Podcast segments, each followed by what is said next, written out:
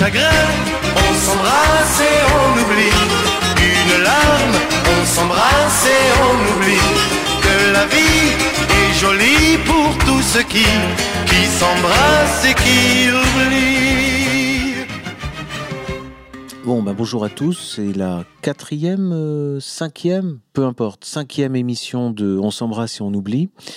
Et j'ai donc l'honneur d'être en présence d'Alain Soral pour cette émission. Bon, Bonjour à tous, bonjour maître. bonjour monsieur.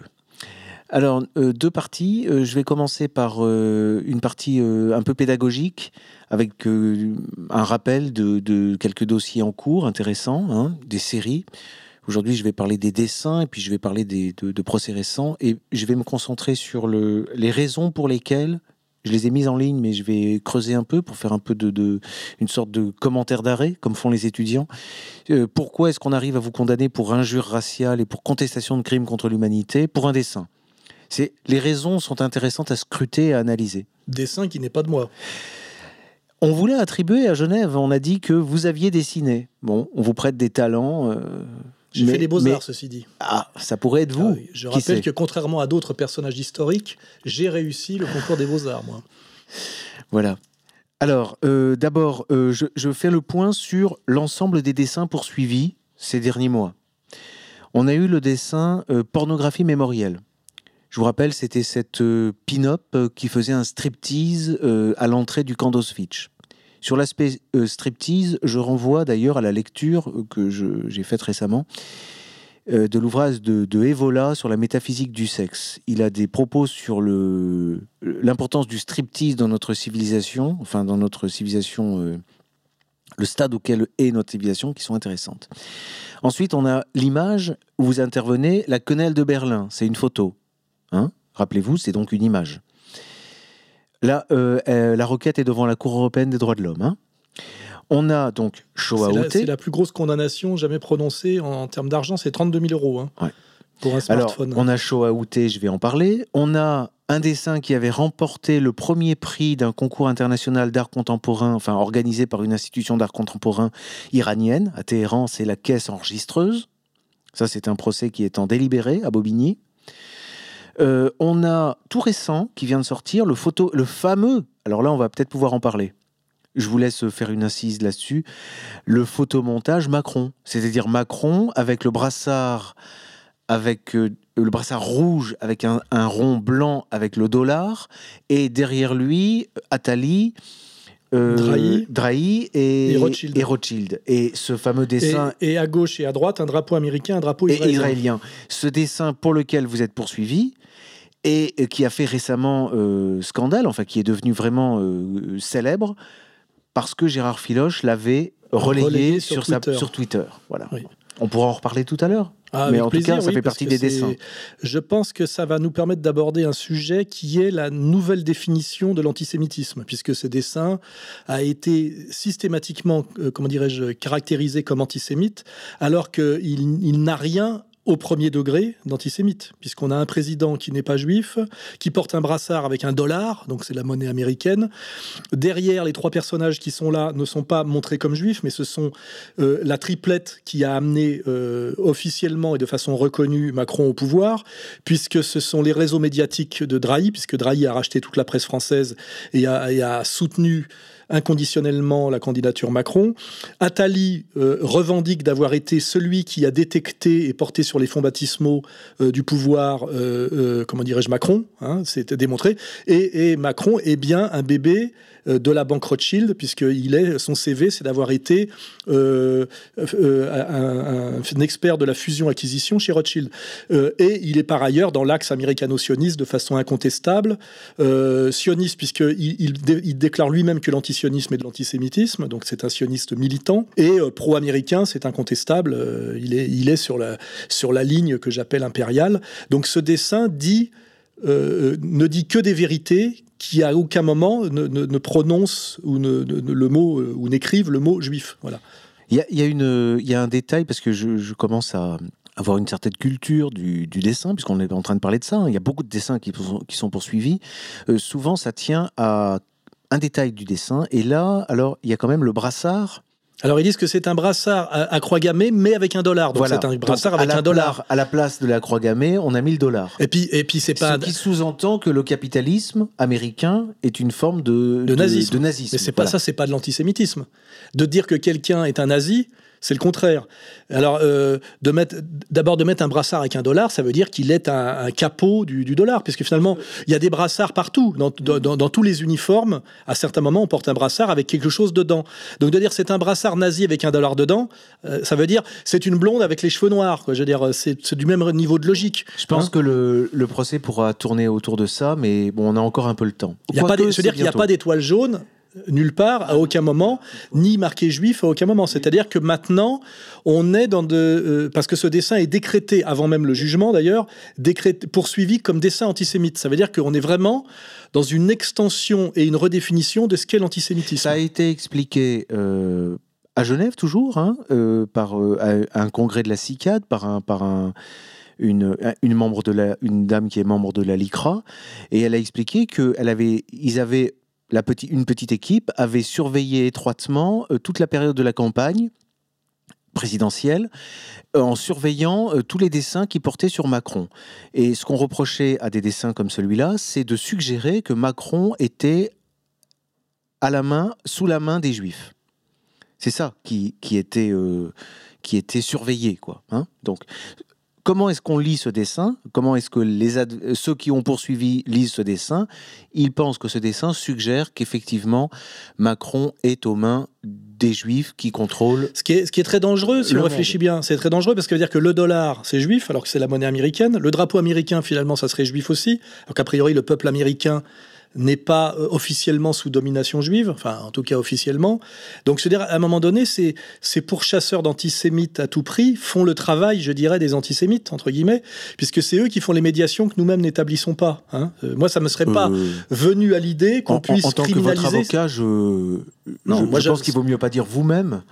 Ça, ne me serait pas venu à l'idée qu'on puisse pourchasser ce dessin pour antisémitisme. Ça limite, prouve que vous n'êtes pas antisémite.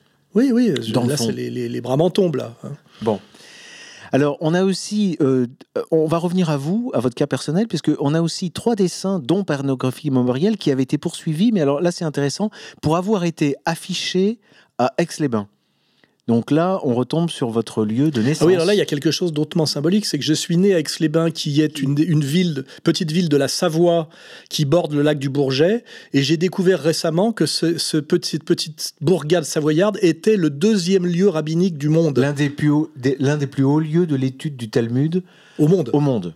Voilà, en Savoie, à au Aix-les-Bains. pied des, des Alpes euh, et au bord du lac du Bourget. Et c'est- hautement symbolique. Et c'est là qu'avait été affichée Pornographie mémorielle, une affiche euh, qui représentait aussi Chavez, avec le drapeau américain, enfin Chavez euh, aux toilettes.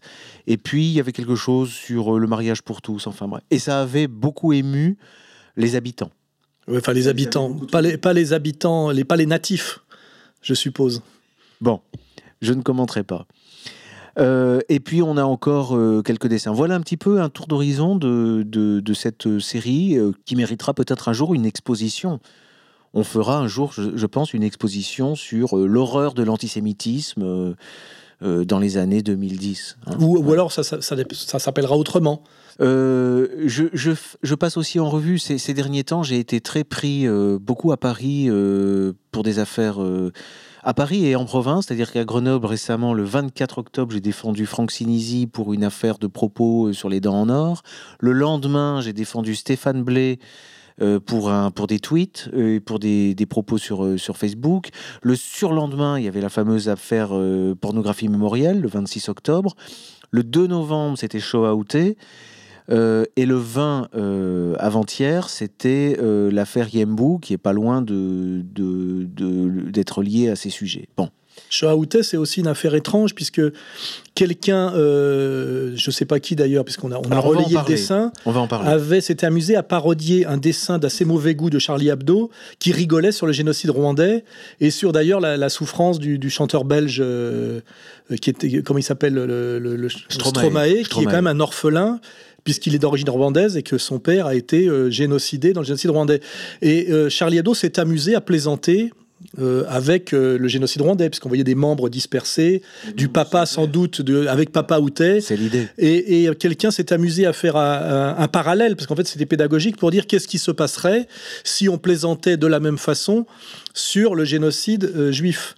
Et au lieu de mettre des membres de, de, personnages réels, c'était il y avait en plus une mise à degré, puisque on avait, il avait mis, puisque je suis pas l'auteur du dessin, des lunettes, je crois, des une perruque, oui, des lunettes, une savonnette, ouais un, un abat-jour, des choses qui, et, qui, et une chaussure, des choses dont on sait par l'histoire, par l'histoire officielle et la loi officielle que ce sont, que c'est de la propagande de guerre, hein, qu'on n'a jamais fait de savon avec les juifs et qu'il n'y a jamais eu d'abat-jour en peau de juif.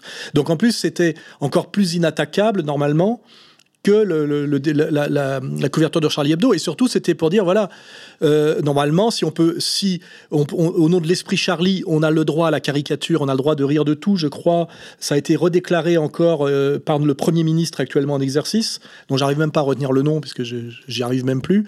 Euh, en tout cas, euh, preuve que non, Hein, puisqu'il y a bien un deux poids, deux mesures et qu'on ne peut pas rire de tout et qu'il y a des génocides, de, de, de, de génocides, on va dire, d'Africains sur lesquels on peut ricaner comme du temps de l'époque coloniale. Et par contre, des génocides qui sont sacrés, hein, puisque c'est ça le terme, puisque effectivement, je suis envoyé au tribunal pour avoir euh, et je suis déjà condamné d'ailleurs pour avoir, euh, oui, oui, je, pour avoir diffusé indirectement ce dessin, puisque c'est le site Égalité Conscience qui l'a diffusé. Et là, on dit bien qu'il ne s'agit plus d'humour, d'esprit Charlie, ou, de, de ou, ou on, on, ne dit même pas d'ailleurs que c'est la parodie d'une couverture de Charlie. On me, condamne, on, on, me condamne directement comme si ce dessin était inspiré euh, euh, ex nihilo. Alors pour une fois, je voudrais justement euh, prêter attention aux arguments tels qu'ils sont vraiment exprimés ligne à ligne. Hein ce qui n'est pas interdit, puisque au contraire, vous auriez pu être condamné, comme le demandait la LICRA, et euh, si je me trompe pas, enfin il y avait neuf associations, donc c'est l'une des neuf associations. Il demandait la publication hein, à vos frais dans la presse, donc il s'agit de rendre public, hein, de faire de la pédagogie, les raisons pour lesquelles euh, on considère que vous avez commis une injure raciale. Bon, la conclusion du raisonnement, je commence par la conclusion. Et on va voir après sur quels, quels sont les fondements de cette conclusion. La conclusion, c'est que ce dessin ne peut pas bénéficier de la plus grande tolérance reconnue à l'expression humoristique. C'est-à-dire qu'il y a une grande liberté, on l'a compris en France avec l'affaire Charlie, mais ce dessin-là ne peut pas. Malgré, nonobstant, nonobstant, c'est un terme qu'on retrouve beaucoup en droit, nonobstant la référence à Charlie Hebdo. Je veux dire, il suffit pas de se rattacher à Charlie Hebdo, fût-ce en critiquant ou en se moquant de Charlie Hebdo, pour pouvoir bénéficier de la grande tolérance reconnue à l'expression humoristique. Bon, alors quels sont les arguments? Euh, Il y a deux séries. D'abord, euh, le juge, il a besoin d'expliquer que c'est bien la communauté juive qui est visée. Déjà, c'est une première chose. Alors pourquoi, d'après le magistrat, la communauté juive est visée? Je rappelle qu'en droit, euh, la communauté juive n'existe pas. C'est une difficulté déjà de, de, déjà, de départ. C'est un passe-droit, puisqu'il n'y a pas, en France, il n'y a pas de communauté. Hein. Il n'y a rien entre l'individu citoyen et l'État, c'est-à-dire il y a suppression des corps intermédiaires par la République. Or, une communauté qu'elle soit religieuse d'ailleurs raciale, est un corps intermédiaire de fait. Hein. Et en plus, quand on parle de communauté juive, on parle de communauté juive au-dessus de l'appartenance nationale. Hein. C'est-à-dire que comme d'une nation, dans la nation est supérieure à la nation. Déjà, pour moi, puisque je, fais passer moi la raison avant le droit, puisque je pense que le droit ne peut exister que fondé sur la raison et pas l'inverse, c'est une distorsion déraisonnable du droit, déjà, hein, cette, euh, cette acception du communautarisme en douce. Il y a, quelque, il y a effectivement quelque chose euh, à creuser de, de, sérieux autour de cette idée euh, de communauté et c'est cette loi qui vise euh, les religions, les nations, euh, les ethnies. Il y a religion, ethnie, appartenance culture, ou non appartenance, appartenance, appartenance, ou non appartenance. appartenance. C'est tellement extensible qu'on bon. peut tout mettre dedans. Étant donné que euh, il faut rappeler que les associations comme la LICRA, comme l'Union des étudiants juifs de France, etc., ont tendance, enfin leurs représentants en tout cas quand ils sont à l'audience, ont tendance à se poser en représentant des juifs ou du juif. Bon, il faut rappeler que ces associations sont habilitées à, poursuivre les, infractions à la loi sur le racisme, mais ils sont pas là pour représenter le juif ou les juifs. Et moi, je l'ai déjà rappelé à ces, à ces Et comment être raciste envers une communauté qui n'est pas raciale? Oui, mais moi, je leur rappelle que euh, ils ne sont pas les représentants des juifs et c'est ce que beaucoup de juifs me disent, nous, nous, nous, ne nous sentons pas représentés par ces gens, mais ils ne le sont pas représentés. Et il m'est arrivé même de lancer que si quelqu'un ici, dans cette enceinte, défendait le juif ou les juifs, c'était moi. Pourquoi pas? Bah, ça va se vérifier de plus en plus hein, avec l'affaire Aziza et la colère qui monte. Alors l'argument, l'argument, c'est d'abord que le titre, au lieu de Charlie Hebdo, on avait mis euh, alors, on m'a appris à le prononcer. Hein, c'est un authentique Ashkenaz qui m'a expliqué, mais je me souviens pas exactement. Pardon pour les Ashkenaz si je prononce mal. Chutzpah, Chutzpah hebdo, hein, et pas Chutzpah. Qui veut, dire culot, je crois. Qui veut dire culot, oui. Alors, le terme Chutzpah, signifiant en yiddish sans gêne, toupé ou culot, hein, donc ça c'est un argument pour dire que ce sont les juifs qui sont visés. Deuxième argument pour dire qu'on on vise la communauté juive la présence en arrière-plan de l'étoile de David. Troisième élément, la référence à la Shoah, explicite dans la bulle Shoah ou implicite par le renvoi des bulles ici, là et là aussi, répondant à cette question au symbole des camps d'extermination, symbole des camps d'extermination, que sont les chaussures sans lacets, les cheveux. J'ai rappelé les œuvres d'art de Boltanski, vous savez, qui a toute son œuvre euh, d'art contemporain, c'était là-dessus. Joue là-dessus. Hein, joue là-dessus. Les cheveux, les savons. Celui représenté, le savon représenté, représentant en outre l'étoile de David et les abat-jours. Il faut vraiment ausculter les, condamnations à la loupe, hein, et pas à pas. On a donc trois éléments qui sont euh, caractéristiques d'une désignation de la communauté juive. Hein, je répète, Chutzpah, euh, les références à la, la référence à la Shoah et euh, l'étoile de David. Oui, mais bon, euh, une fois qu'on a dit ça, c'est comme si on n'avait rien dit. Oui, effectivement. Euh, la couverture de Charlie Hebdo faisait référence au génocide rwandais. La, parodie fait référence au génocide, juif. Il n'y a pas besoin d'enculer les mouches pendant des heures pour ça. Hein. Ben, pourtant. oui, c'est. Bon. Votre commentaire est précieux parce que c'est une critique qu'il faut faire. Il ne faut pas en rester. Vous, vous faites bien, non Mais si on en reste comme ça à la surface, qu'on surcharge les tribunaux français. condamné pour injure raciale, on comprend pas. On se dit pourquoi est-ce que j'ai injurié personne? Bon, venons, venons au fond des choses. Bien que les Juifs ne soient pas une race, j'ai été euh, condamné pour euh, injure raciale. Bien que euh, on ne peut être juif en France que en tant que, euh, que pratiquant une religion, hein, c'est-à-dire deux religions juives, et que la liberté de culte existe bien évidemment, mais aussi le droit absolu de critiquer les religions dans un État laïque. Hein.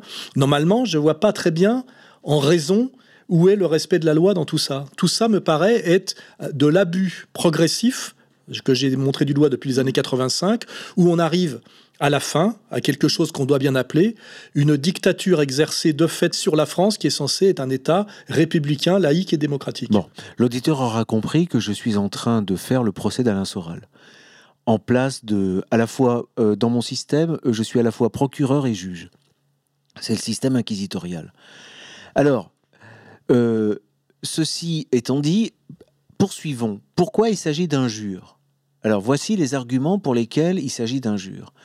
D'abord, il y a deux arguments. Le premier, c'est que euh, en détournant donc la une de l'hebdomadaire Charlie Hebdo, publié après les attentats de Bruxelles, on rappelle que c'est un détournement de la une de Charlie Hebdo, on l'a vu, représentant Stromae, chanteur belge d'origine rwandaise, auteur de la chanson Papa Outé. Alors voilà l'argument. Ce détournement d'un hebdomadaire satirique et provocateur vise, à l'évidence, à ridiculiser la communauté juive. Bon, alors il faut se méfier quand on a le terme à l'évidence, en général, c'est que c'est pas du tout évident.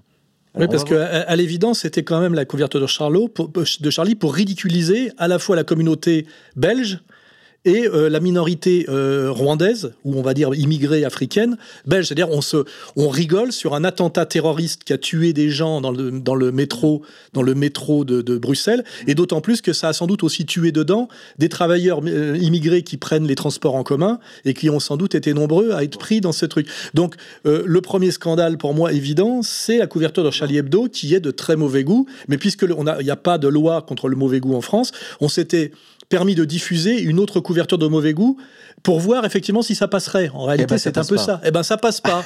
voilà où euh, je pense qu'on arrive enfin à la conclusion. Non, c'est pas terminé parce que là, on est au sommet de, de l'iconologie juridique, hein, discipline que j'ai fondée.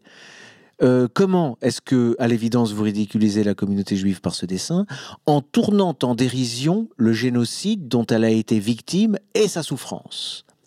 Alors pourquoi? Ça continue, hein, on est dans l'argumentation. Le visage impassible de Stromae étant remplacé par celui hilar de Charlie Chaplin dans le rôle de Charlot. Là, là, il est, il est comment dirais-je, il est critique d'art, le, juge, là, quand tu dis oui, c'est-à-dire qu'il prétend que Charlie Hebdo, lui, avait fait un Stromae triste. Et on l'a remplacé par un Charlie Chaplin hilar. J'ai, je, ne pourrais pas me prononcer. Alors, c'est difficile, hein, mais c'est, là on est, c'est de la critique d'art là. Non, c'est du grand art. Oui, c'est du grand art. C'est-à-dire une couverture qui est à l'évidence, enfin, elle a été perçue comme ça par l'intéressé, par sa famille, hein, extrêmement offensante. Il faut se rappeler que quand il a fait sa tournée en Afrique, au Rwanda, il n'a pas, pu, il pas pu aller plus loin. Hein. Il, est, il, est, tombé, il a eu des malaises et il est, il est reparti. Bon, il n'a jamais connu son père. Donc, c'est une couverture qui est très dure pour lui. Mais là, dans ce procès qui vous est fait, on la tourne en couverture vraiment. en fait, elle était respectueuse. En fait, Charlie Hebdo rendait hommage à la souffrance de Stromae. Et on n'avait pas compris. Non, vous n'aviez pas compris. en fait, on n'a pas compris. bon. Le terme à la fois familier et dans ce contexte tout au moins dénigrant, Rupspa, étant accolé à un dessin évoquant l'Holocauste et le peuple juif, étant réduit à des objets à la fois prosaïques et chargés d'une symbolique éminemment morbide, contrastant violemment avec l'air réjoui de Charlot, alors là, il y a un petit ajout, mais on a compris l'essentiel. Hein. Remarque étant faite en outre que la référence au film Le Dictateur, où Charlie Chaplin joue le rôle d'Adolf Hitler, ne peut pas être exclue. Voilà. Donc en somme, on aurait peut-être une couverture Rupspa Hebdo qui représenterait Adolf Hitler incarné par Charlie Chaplin. Ça, c'est un peu comme le, brassard nazi avec un dollar dedans. Donc c'est pas un brassard nazi, là c'est pareil, c'est en fait Charlie Chaplin, c'est Hitler. Ce n'est pas exclu. D'accord. Ce n'est pas exclu. Alors, juste une petite précision pour les magistrats. Adolf Hitler, non, c'est pas PH hein, à la fin, c'est F. Hein. Euh, là, c'est écrit A-D-O-L-P-H. Mais qui, qui a écrit ça? Eh ben, le magistrat. Ah bah, le magistrat, il est. Bah, de toute façon, au point où ils en sont, ouais, euh, Voilà, Adolf Hitler. L'orthographe, peut-être qu'ils auraient pu écrire ça en, orthographe inclusive aussi. pardon pour les héritiers, pour la mémoire d'Adolf Hitler, hein, puisqu'on a écorché son nom. Bon, voilà, voilà pourquoi vous êtes condamné pour injure raciale. Enfin, je suis condamné parce que le site qui m'est attribué, mais dont je ne suis pas officiellement le directeur de la publication, a diffusé dans les dessins de la semaine que, dont, je ne suis pas responsable, mais j'assume, et bien évidemment, je pratique pas la délation, moi, bien entendu. Euh, a, diffusé ce dessin parmi 40 autres dessins, comme tous les dimanches. Alors, j'espère que grâce à l'audition déjà de cette première euh, partie de mon exposé, l'auditeur commence à aimer le droit. Et, et, je rappellerai que ce qui est génial dans tout ça... C'est quand même l'intérêt de mon émission, c'est que les gens apprennent le droit et l'aiment, et que euh, euh, ils, finissent par avoir le droit chevillé au corps. Oui, comme euh, voilà, oui.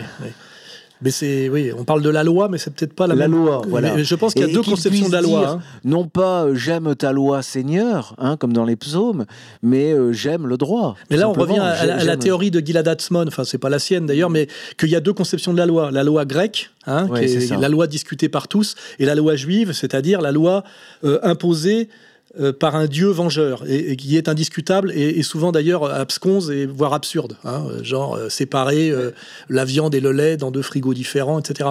Et là, j'ai l'impression qu'on est en train de glisser d'une conception de la loi vers l'autre en France.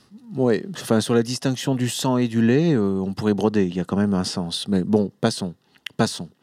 Alors, pourquoi, second temps, pourquoi est-ce qu'on vous condamne pour contestation de crimes contre l'humanité? Ah, ça ah, c'est un autre mystère. on, va, on va le savoir. Alors, il ressort à la fois des éléments déjà exposés, donc on rappelle, tout ce qu'on a dit, c'est valable pour la contestation de crimes contre l'humanité. Parce qu'on aurait pu plutôt parler d'apologie de crimes contre l'humanité, plutôt, là, non? Si j'étais dans leur logique. c'est contestation.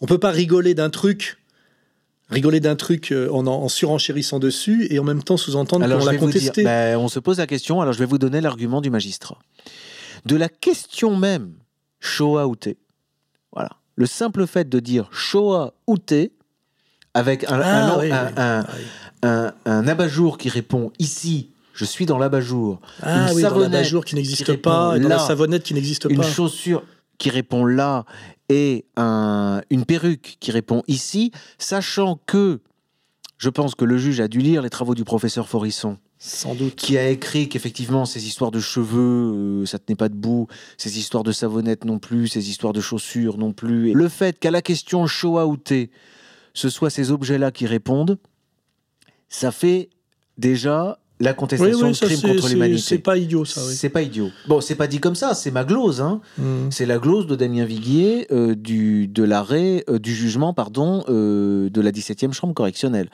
Et, parce que ça ne suffit pas, on a euh, l'encart historien déboussolé, figurant en haut à gauche du dessin. Parce qu'il y avait marqué ça. Parce que sur Charlie Hebdo, Ouais. c'était les Belges déboussolés. Hein Ah oui, voilà. Et là, c'est historien déboussolé. Comment ça Les historiens sont déboussolés? Ça suggère donc, ça insinue donc Mais là, on est sur la loi Fabius Guesso. y a. Bah oui, c'est la Ouais. contestation de crime contre Ah l'humanité. oui. Et oui, c'est l'autre infraction. Qui traduisent tous deux, donc Shoah Outé et historien déboussolé, le fait qu'il serait légitime de s'interroger sur l'existence de la Shoah. Et ça, c'est pas bien. hein. Ainsi que du détournement d'une. Alors, ça, c'est une première chose. Autre série d'arguments pour dire qu'il y a contestation de crime contre l'humanité, du détournement d'une couverture de Charlie Hebdo en lien avec un autre génocide, le génocide rwandais, dont a été victime le père de Stromae, que la, la publication incriminée reflète et insinue chez le lecteur l'idée que la Shoah serait non une réalité indiscutable, mais une fabrication de l'esprit, un mensonge imposé par culot ou toupet, fabriqué comme les attentats et les Molenbeek par les sionistes et le Mossad. et Tout ça, c'est dans le jugement C'est dans le jugement. il tout va ça. très très loin, le, le juge, dis donc. Il est, il est complotiste, là. et ne reposant sur aucune preuve tangible et constitue partant l'infraction de contestation de crime contre l'humanité tel que défini supra. Ce qui est bien, parce que là, le juge a mis dans le dessin tout ce que lui-même y a vu. Et euh, ça, ça démontre quand même une incroyable, je dirais, euh, perversité. Alors, il faut dire aussi que euh, les partis civils, l'ICRA, Oui, l'ont aidé, UEG, l'ont aidé. l'ont beaucoup Bien aidé. Ils étaient neuf, je L'ont crois. beaucoup aidé, neuf. Bon. Oui. Et Bon, bon, je veux pas critiquer nos magistrats et leur indépendance. Et comme hein, dirait mais- Pierre Berger, on n'est jamais trop aidé. Voilà. Donc en fait, résumé, je suis systématiquement envoyé au tribunal et condamné, non pas par exemple pour les vidéos pédagogiques que je fais ou mes écrits, mais parce que je suis euh, accusé et condamné euh, pour euh, relayer des dessins qui ne sont pas de moi sur un site euh, qui est attaché à mon nom, mais qui s'appelle Égalité et Réconciliation, et où, je suis, je, ne, suis, pas le seul à participer. Ce n'est pas moi qui m'occupe des dessins de la semaine, ni moi qui les dessine, ni moi qui les choisis, ni moi qui les diffuse. Je précise que je refuse systématiquement, lors des interrogatoires de police, de donner le nom euh, des, auteurs qui sont derrière les, pseudos, mais que de toute façon, comme on l'a déjà remarqué, ces dessins ne sont jamais attaqués pour eux-mêmes, ni jamais condamnés. C'est seulement moi qui suis attaqué et condamné pour les diffuser. Donc là, on est toujours dans le problème de, de loi qui contredit la logique. C'est comment puis-je être condamné euh, de- pour euh, injure, euh, diffamation, tout ce que vous voulez, racia- race- racisme, pour avoir diffusé un dessin qui lui-même n'est pas considéré comme diffamatoire, raciste et attentatoire à quoi que ce soit, puisqu'il n'est ni condamné ni poursuivi. Là, il y a un vrai problème de fond. Oui, Euh, c'est oui. effectivement en quoi est-il condamnable de diffuser un dessin non condamné et non attaqué? Et on a Voilà. vu mieux. euh, J'ai deux commentaires. D'abord, je commence à comprendre que, en ce qui concerne l'humour, tout dépend qui euh, veut faire rire et qui rit. Voilà, c'est ça la question. Oui, D'où la, phrase de Desproges on ne peut pas rire avec n'importe Avec qui. n'importe qui, mais surtout, c'est pas n'importe qui qui peut se permettre de faire rire. Bon, déjà. Donc, Oui, la on, voit même bien, on blague- voit bien avec Dieudonné. Bon, hein. La même blague, le- la, la même histoire, selon qu'elle elle est dans la bouche de, de, d'une- de Charlie Hebdo, enfin c'est un dessin de Charlie Hebdo, ou c'est un dessin diffusé par le site de R, ça n'a pas du tout le même sens. On le voit avec cette couverture qui est souvent ré- relayée, où on a euh, Adolf Hitler euh, en tenue de, de SA des années 20, et qui, qui dit comme ça, euh, alors les juifs euh, s'agazent. Bon, et ce dessin-là euh, est un dessin de Charlie Hebdo, Ouais, mais des Hein années 70. des années 70. À l'époque Mais- où la France était encore Oui, une démocratie. Mais on critique le relais par le site de R de ce dessin. Ouais, oui, Parce oui, que oui. quand c'est le site de R qui le relaie, quand c'est vous qui êtes censé l'avoir relayé, ça ne fait pas rire. Et ça Oui, c'est comme si je dis, comme, comme dit Woody Allen, euh, la, la- la- la cérémonie des Oscars, qui est la, plus grande fête juive euh, de l'année, euh, c'est en gros une citation de Woody Allen. Si je dis ça, je peux avoir des Ah ennuis. bah oui, mais vous en aurez. Donc, donc je ne le dis pas. Ne le dites pas, parce que là, ça serait vite vérifiable. hein. Euh, ce genre de petites expériences. Euh, vous avez un autre cas auquel ça me fait penser? Bon, on, ne développera pas parce que on aura l'occasion d'en reparler sujets, L'actualité est très riche. Hein. Regardez le livre de Léon Blois, puisque c'est l'anniversaire du centenaire de sa mort. Euh, le, salut, par les Juifs. Oui, mais ça, on va y revenir d'ailleurs. On en reparlera une autre fois parce que c'est pas le sujet aujourd'hui. Mais il a été édité par peut-être une dizaine d'éditeurs en tout. Mais quand c'est vous qui l'éditez, vous êtes condamné. Alors que pourtant, je l'ai bien édité euh, pour montrer que je l'éditais en réponse en plus, on en reparlera. On va, on va, en reparler. Mais le seul fait que ce soit les éditions Contre-Culture que vous avez contribué à fonder, euh, suffit pour vous faire condamner. Donc il y a et là, il y a encore une remarque. J'ai été condamné euh, au tribunal des, des référés en première instance. Et, en appel, ils m'ont empêché d'y aller sous prétexte qu'il y avait un défaut d'écriture, alors qu'on avait fait écrire ces écritures à 500 euros la page par un avoué. C'est-à-dire qu'ils étaient tellement sûrs que je ne pouvais que gagner en appel qu'ils m'ont empêché d'y aller. C'est-à-dire que là, il faut bien comprendre aussi que les tribunaux aujourd'hui, comme le dit Maître d'Angléan, trichent systématiquement. Ils, fabriquent des fausses pièces et ils trichent ouvertement et, lourdement. Et là, je pense que c'est pour ça qu'on va réattaquer au fond. Je ferai une émission spéciale sur Léon Blois. Euh, si possible en décembre. On n'est pas allé sur le fond sur cette histoire d'interdiction. Je vous dis, ça vient. Voilà, on va y aller. On va y aller. Et on ne peut pas perdre. Bon. Alors, à vous. Alors, moi, j'avais noté quelques petites choses. Euh, bah, déjà sur l'affaire Ramadan, parce qu'on m'avait, tout le monde a exigé que je parle de l'affaire Ramadan. J'ai attendu que ça se refroidisse un peu. Et je le dis ici solennellement, euh, ce, ce, qui était reproché à Ramadan, c'est-à-dire de, d'avoir des maîtresses, euh, euh, est connu comme le loup blanc depuis des années et des années. Et la, question intéressante, c'est pourquoi ça sort aujourd'hui? Première chose. Euh, tout le monde le savait. Hein. deuxième remarque, la personne qui accuse de viol Tariq Ramadan m'avait contacté à l'époque pour me raconter euh, sa relation avec Ramadan, elle ne m'a jamais parlé de viol. Jamais. Ni aucune des femmes qui étaient dans la même situation. Je précise que j'ai 6 à 7 témoignages. C'était toutes des maîtresses de Ramadan. Donc Ramadan était bien un homme marié qui avait des maîtresses à plusieurs endroits et qui entretenait toutes avec lui une relation passionnelle de type un peu sadomaso, acceptée et même, euh, comment dirais-je, euh, hautement sollicitée. Et là, je vais le dire clairement, Ramadan se fait comment dirais-je, euh, accusé par des anciennes maîtresses parce qu'il ne veut plus continuer d'avoir des relations avec. C'est ce qui sera démontré. Et là, je vais conclure assez simplement là-dessus. Si Ramadan est condamnable selon la loi islamique, on va dire, hein, puisque effectivement il est marié et qu'il ne devrait pas avoir de maîtresse, hein, selon la loi française, il est totalement innocent, hein, puisque euh, il fait ce qu'il veut. Euh, dans le secret de l'alcôve et euh, on n'a pas encore en France de police officielle des braguettes. Quoique, hein, j'ai subi quand même l'affaire Binti, on n'y reviendra pas.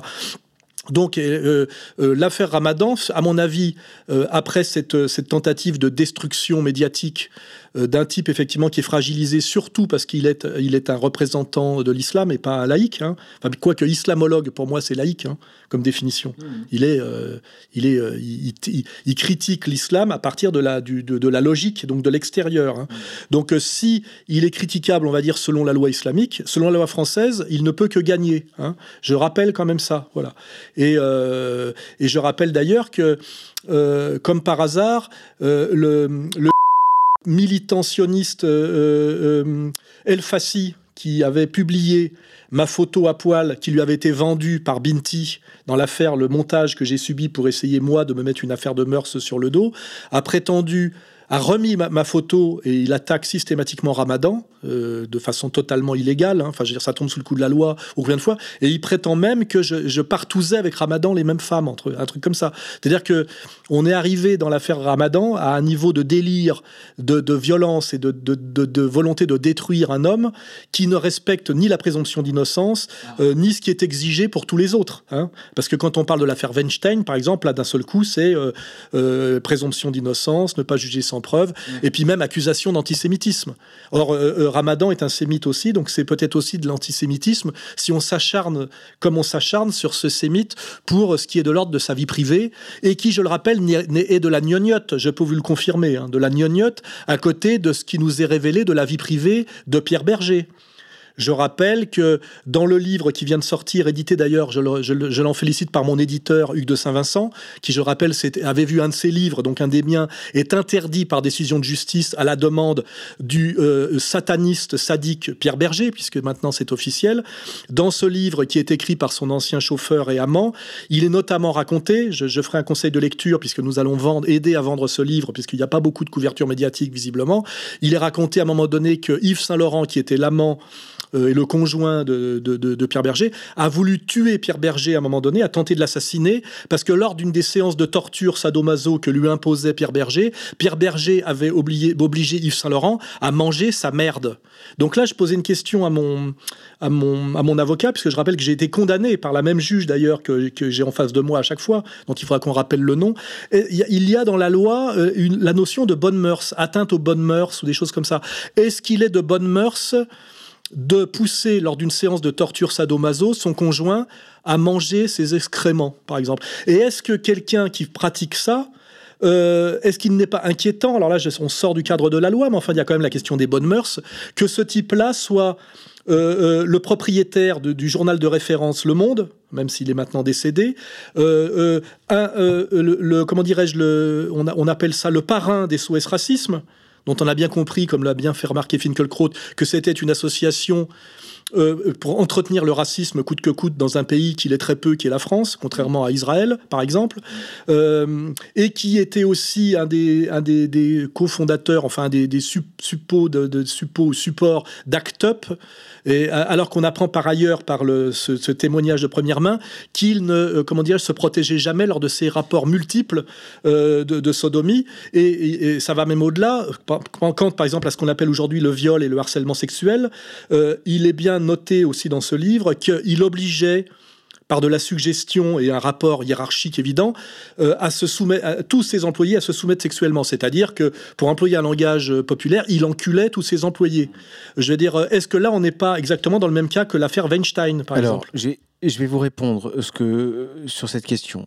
étant donné que je, prends mes précautions avec l'expression le, bonne mœurs, parce que. non, mais c'est une question que je pose. il y a l'expression bonne mœurs dans la je loi. Vais vous donner, Contraire aux bonnes mœurs, atteinte aux bonnes mœurs. Je vous réponds. Euh, je reste prudent parce que euh, la loi évoluant euh, maintenant quasiment jour après jour, il faudrait vérifier où en est cette affaire. Ce que je veux dire en commentaire, c'est que pour faire le parallèle entre Pierre Berger et Tariq Ramadan, il y a quand même une différence notable. C'est que Pierre Berger est mort. Non, c'est pas non, c'est pas ça la différence. C'est que Pierre Berger défendait pour le moins la libération des mœurs. Bon. Et lui, Pierre Berger, on protège sa vie privée. C'est-à-dire que euh, les magistrats vous condamnent lorsque vous mettez en, question ses pratiques euh, homosexuelles, etc. Alors que je lui posais simplement la question alors que vous de pourquoi il se passionnait pour la, la GPA. C'est pour bien schématiser. Un homme qui est un militant de la libération sexuelle et de la libération des mœurs voit euh, tout ce qui concerne sa vie privée extrêmement protégé par les magistrats. À côté de ça, on a Tariq Ramadan. Il faut euh, rappeler que, quoi qu'il ait fait dans sa vie privée, de manière publique, il a toujours euh, défendu précisément les bonnes mœurs. Oui, c'est une des raisons eh qui ben, le rend fragile. Eh, eh bien, comme par hasard, euh, celui qui défend les bonnes mœurs, lui, on ne respecte plus du tout la distinction entre vie privée et vie publique, et on étale au contraire ce qui fait le plus intime de la vie privée, c'est-à-dire ce qui se passe dans la chambre à coucher. Enfin, on étale. On étale des dénonciations qui peuvent être calomnieuses. Oui, oui, en plus. Et puis bon, euh, vous l'avez très bien rappelé, on a, on a la, présomption d'innocence qui est complètement bafouée, piétinée. Bon. Donc, Alors, je, rappelle que j'ai été contacté par. J'ai additionné sept de ces anciennes maîtresses qui, euh, aucune ne m'a jamais parlé de viol, toujours de rapports consentis, qui se plaignait qu'il était passé à autre chose et qu'il n'en voulait plus, et qui, lors de, euh, pas pour les sept, mais au moins pour trois d'entre elles, lors de la, les échanges qui se sont, euh, comment dirais-je, prolongés, ont essayé d'instaurer avec moi le même type de relation sadomaso. Et puis il faut, il faut dire aussi qu'on on n'est pas dans une société protestante avec la confession publique, et on n'est même pas dans une, avec Tariq Ramadan, il n'est même pas catholique, donc il a même pas à se confesser auprès de quelqu'un pour, bon, il a un rapport rapport si j'ai bien compris euh, la, ce, que, ce que signifie l'islam, il, a un rapport euh, euh, direct avec son Dieu. Bon, ça c'est ah, on est dans le domaine de la religion. Non mais, comme dirait l'autre, c'est autre chose. Mais oui, mais que quelqu'un qui, qui, défend l'islam et qui au nom de l'islam défend les bonnes mœurs est une vie qui peut-être peut-être qu'il met pas en, c'est son problème, c'est son problème. c'est C'est un secret. Non mais il faut respecter ce genre de choses. Ça va nous permettre, ça va nous permettre d'articuler. C'est juste un secret entre lui et Dieu. Oui, de toute façon, on, on voit bien que euh, la présomption d'innocence et même le secret de l'instruction est bafoué systématiquement et revendiqué. Tout rien de plus, rien. de tout ça n'est respecté. Hein, il y a des types même qui se vantent d'avoir eu accès à des documents privés. Euh, quant à nous, ça t'est arrivé d'ailleurs avec Plenel à une époque, il s'était vanté d'avoir euh, eu accès à des documents privés, c'est-à-dire qu'il était passé par la police et la police d'État pour ça, hein, et la police politique. mais ça nous va nous permettre de passer quand même à un sujet brûlant, c'est l'affaire Aziza.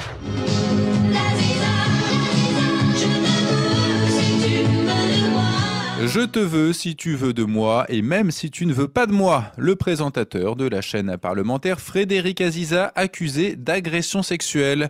Un document révèle que le journaliste avait reçu un avertissement pour avoir mis une main aux fesses de l'une de ses collègues en 2014. La plaignante Astrid de Vilaine explique que Frédéric Aziza la harcelait sur son lieu de travail. D'autres collaborateurs ont évoqué des attitudes souvent déplacées et dénoncent l'influence du journaliste au sein de la chaîne publique, une influence qui lui aurait conféré une certaine impunité. N'oublions pas qu'Aziza s'est jeté sur Ramadan en le traitant de harceleur. Moi, arrête pas de m'insulter. Il m'a fait condamner trois fois quand même. Hein. Euh, non, ça le type, ça tombe sous le coup de la loi? Euh, C'est limite. venant, de vous, venant de vous. Mais en ce moment, euh, c'est peut-être possible. En tout cas, harceleur, le harceleur Aziza, sous tous les sens du terme. Aïe, aïe, aïe, aïe. Bon, écoutez, si vous me consultez pour vous, pour vous conseiller, moi je vous dis non plus. On bipera. Bon, Aziza, Qu'est-ce qui est le plus dangereux, pardon, pour vous? C'est le fait que Dieudonné veuille constituer, veuille fédérer avec Alain Soral une France antisémite. Antisémite, xénophobe, anti-femme. Je suis pas sûr qu'il y ait une manifestation de ce type depuis les années 30. Ces 17 000 personnes, c'est la France des salauds.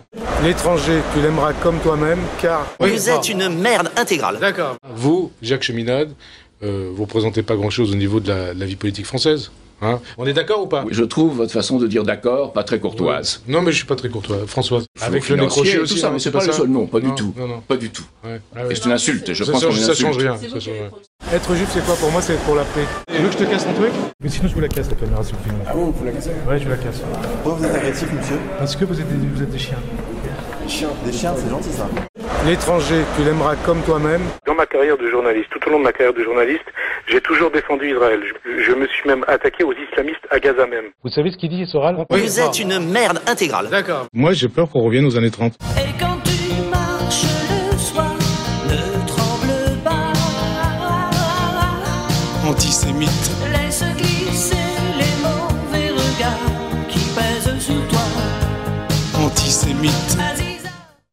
Aziza, euh, donc, est accusé dans ce contexte de balance ton port, qui est au départ une opération féministe, hein. euh, et là c'est un peu l'arroseur arrosé, finalement, euh, finit par incriminer des gens qui sont très très souvent liés, à part d'ailleurs Ramadan, à la communauté euh, que, dont on parlait tout à l'heure et qui, en termes d'ailleurs de droit euh, strictement appliqué, n'existe pas. Hein. Euh, voilà, l'affaire Weinstein. Pour, voilà. et donc, finalement, dans cette opération Balance ton port, je ferai remarquer que moi, personne ne m'a balancé.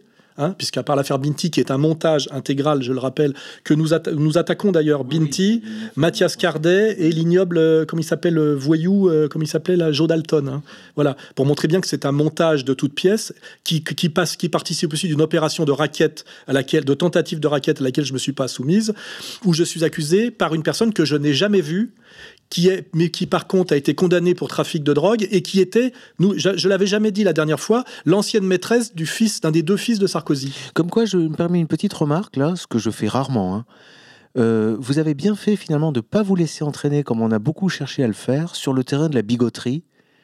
Et, euh, et de la chasteté, de la pratique religieuse. Mais moi, j'ai écrit, j'ai écrit euh, Misère du désir, Sociologie du dragueur et La vie d'un vaurien. Et ceux qui connaissent mon œuvre euh, et, mon œuvre revendiquée, puisque écrite, montre bien que je suis un type qui a fait l'apologie d'ailleurs de la drague de rue, qui aujourd'hui d'ailleurs est criminalisé par le féminisme euh, extrême, et que je n'ai jamais prétendu être un parangon de vertu sur cette question-là. Hein, mais, mais euh, La drague de rue devenant, par les temps qui courent, un, sport à haut risque, mais d'autant plus... Sauf, sauf pour les migrants. Sauf pour les migrants qui, eux, on va bientôt avoir droit à des trottoirs élargis dans le 18e et avec des éclairages euh, plus appuyés. Le migrant ne peut pas être un harceleur, c'est démontré par les féministes elles-mêmes. Ne peut être harceleur en réalité, si on comprend bien, que le blanc occidental. Et là, ça rappelle bien quand même que le juif est un blanc. Le bourgeois, disons. Oui, mais Aziza est un bourgeois et un juif. Ça, ça le rappelle bien, puisqu'effectivement, quand on veut faire tomber le blanc occidental et lui interdire les rapports hétérosexuels, puisque sans drague, il ne reste que deux possibilités pour rencontrer une femme, le coup de foudre, réciproque et immédiat, rarissime, et la prostitution. Et c'est peut-être vers ça qu'il faudrait aller. Est-ce que l'interdiction de la drague n'est pas pour faire rentrer les rapports hommes-femmes dans le strict marché? C'est-à-dire que tout, tout sera ah, contractuel et payant Via les sites internet. Oui, bien sûr, bien sûr. Parce que finalement, on était, on était des bordels virtuels. Comme pour l'enfantement qui était un acte gratuit, l'amour, on est dans une sphère de la gratuité. Or, le marché doit tout transformer en marché. Et si on interdit la drague, pour avoir un rapport avec une femme, il faudra faire, euh, euh, finalement, comme ça se passe déjà un peu au Japon pour d'autres raisons, il faudra simplement payer. Hein, voilà. Donc on est quand même là aussi encore dans une logique du, du, marché qui se cache derrière des injonctions féministes. Presque toujours, c'est le marché qui est derrière le féminisme. Mais bon, là j'ai fait une petite digression. Donc Aziza est tombé, là, euh, ne peut que s'en réjouir, parce que enfin est sorti, euh, ce que je savais aussi, aussi bien que pour l'affaire Ramadan, qu'il était sur le lieu de travail un harceleur permanent qui se décrétait intouchable au nom de ses puissants réseaux. Donc, et d'ailleurs, c'est sorti sur RTL. Hein. c'est pas moi là, c'est pas moi qui, euh, qui, qui extrapole. Donc, ça veut dire quels sont les puissants réseaux qui permettaient à Aziza de se comporter comme un porc sur son lieu de travail, puisqu'il s'agit de balance ton porc. Donc, comme il a été balancé et qui vient d'accepter, de, de, de, comment dirais-je, de reconnaître ses harcèlements et qui vient d'ailleurs d'être momentanément démis de ses fonctions, euh, je peux bien dire, effectivement, je cherchais le terme, le porc Aziza, le petit porc, le petit porc Aziza, le porcin, donc Aziza, euh, euh, vient de se faire débarquer de LCP, où il d'où il prétendait donner des leçons à tout le monde, y compris des leçons de vertu sexuelle. Hein. Je rappelle comme il s'en est pris à peu près à à tout ce qu'il pouvait. Hein. On mettra d'ailleurs euh, un, petit, florilège de ces agressions permanentes. Hein.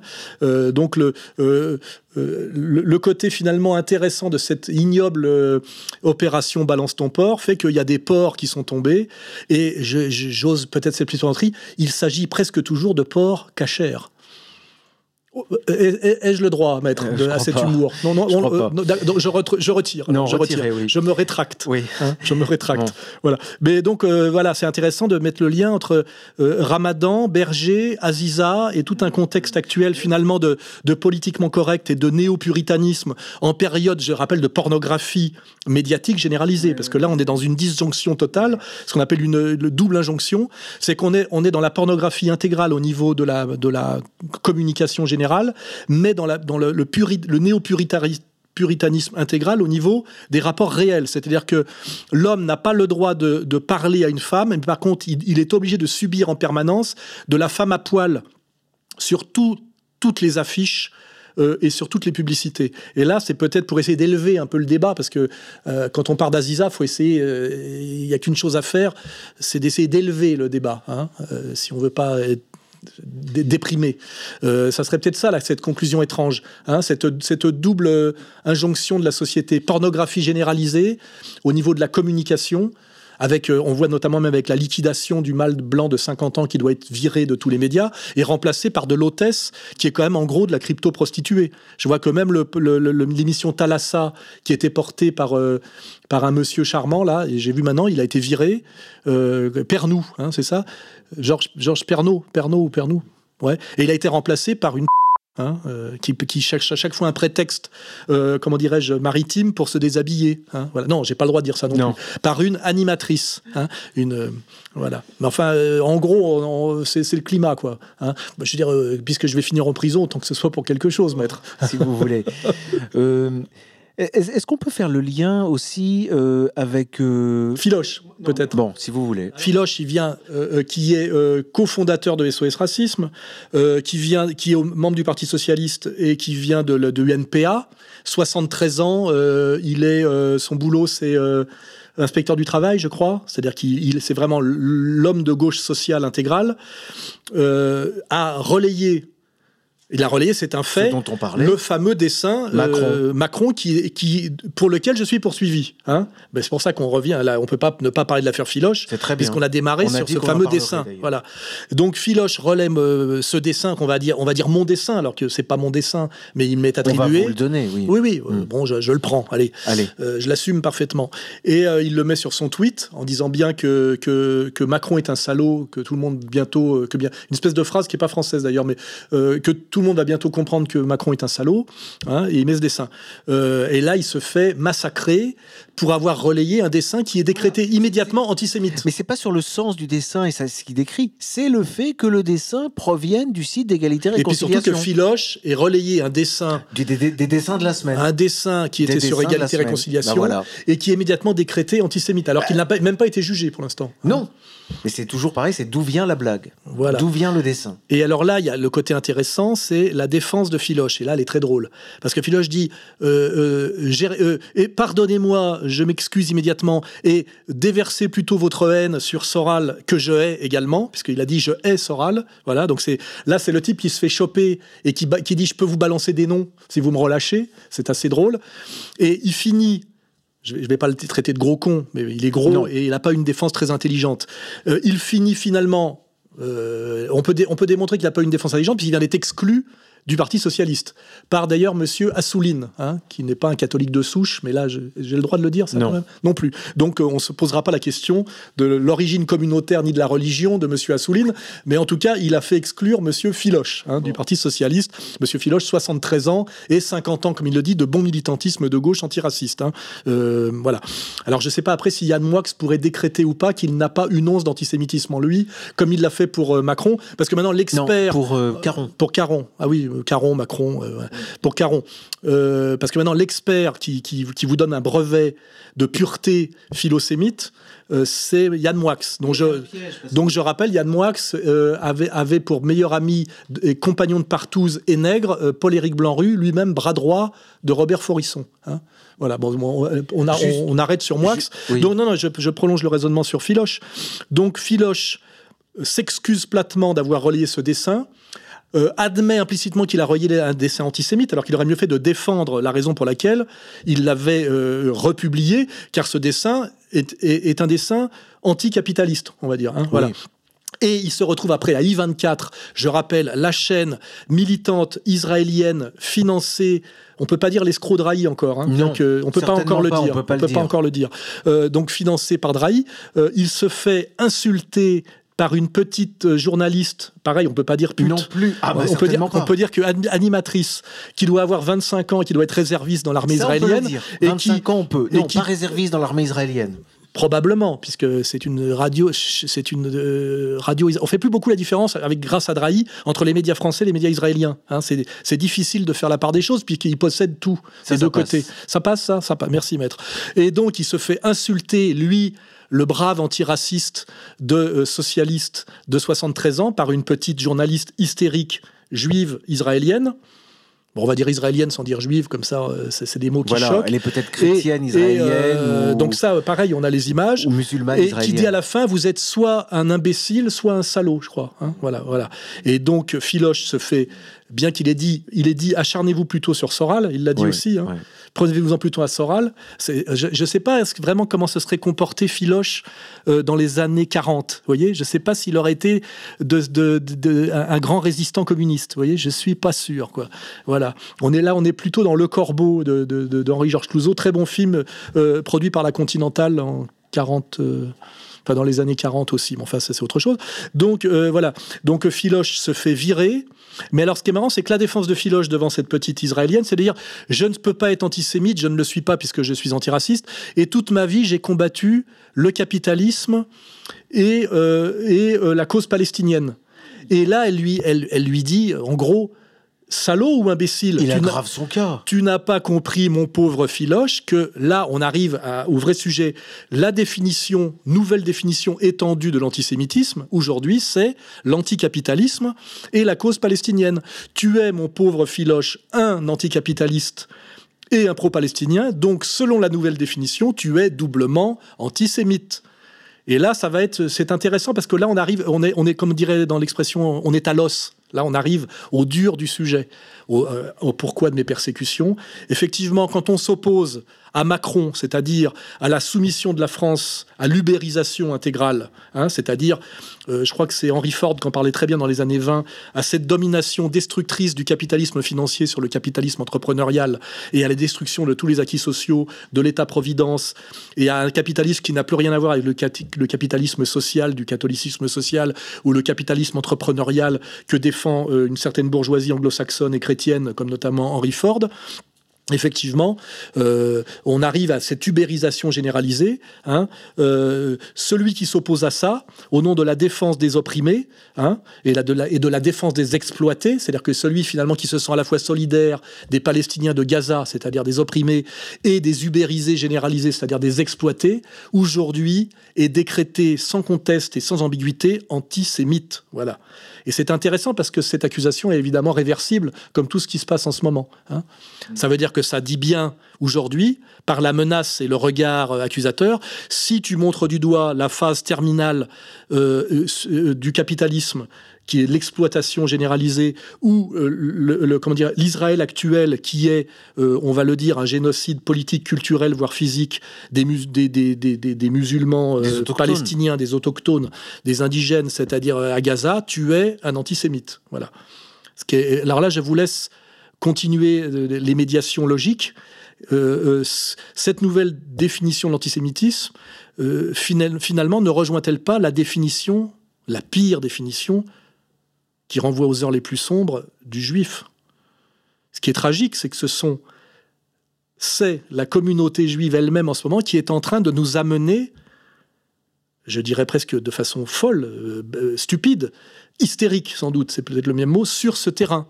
Puisque c'est ce que M. Philoche, aujourd'hui, après 50 ans de militantisme euh, antiraciste, doit, doit conclure. Il doit conclure Ah bon, mais c'était donc ça l'antisémitisme finalement Pas cet antisémitisme hitlérien d'une race des seigneurs Raciste. qui se sentait supérieur à un peuple élu, ce qu'on peut appeler un judaïsme inversé, mais bien effectivement, moi qui ai combattu le capitalisme toute ma vie et qui par antiracisme euh, effectif et authentique ai été pro-palestinien, finalement j'ai été un antisémite qui s'ignorait, comme M. Soral, et comme essaye de le faire comprendre l'association ultra persécutée mais ultra populaire, égalité et réconciliation. Messieurs, dames, nous y sommes.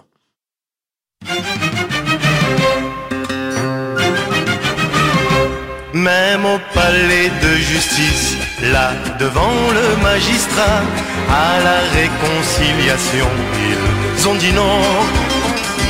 Ils seraient encore mariés et plus heureux qu'aujourd'hui s'ils s'étaient dit on s'embrasse et on oublie. Le monde est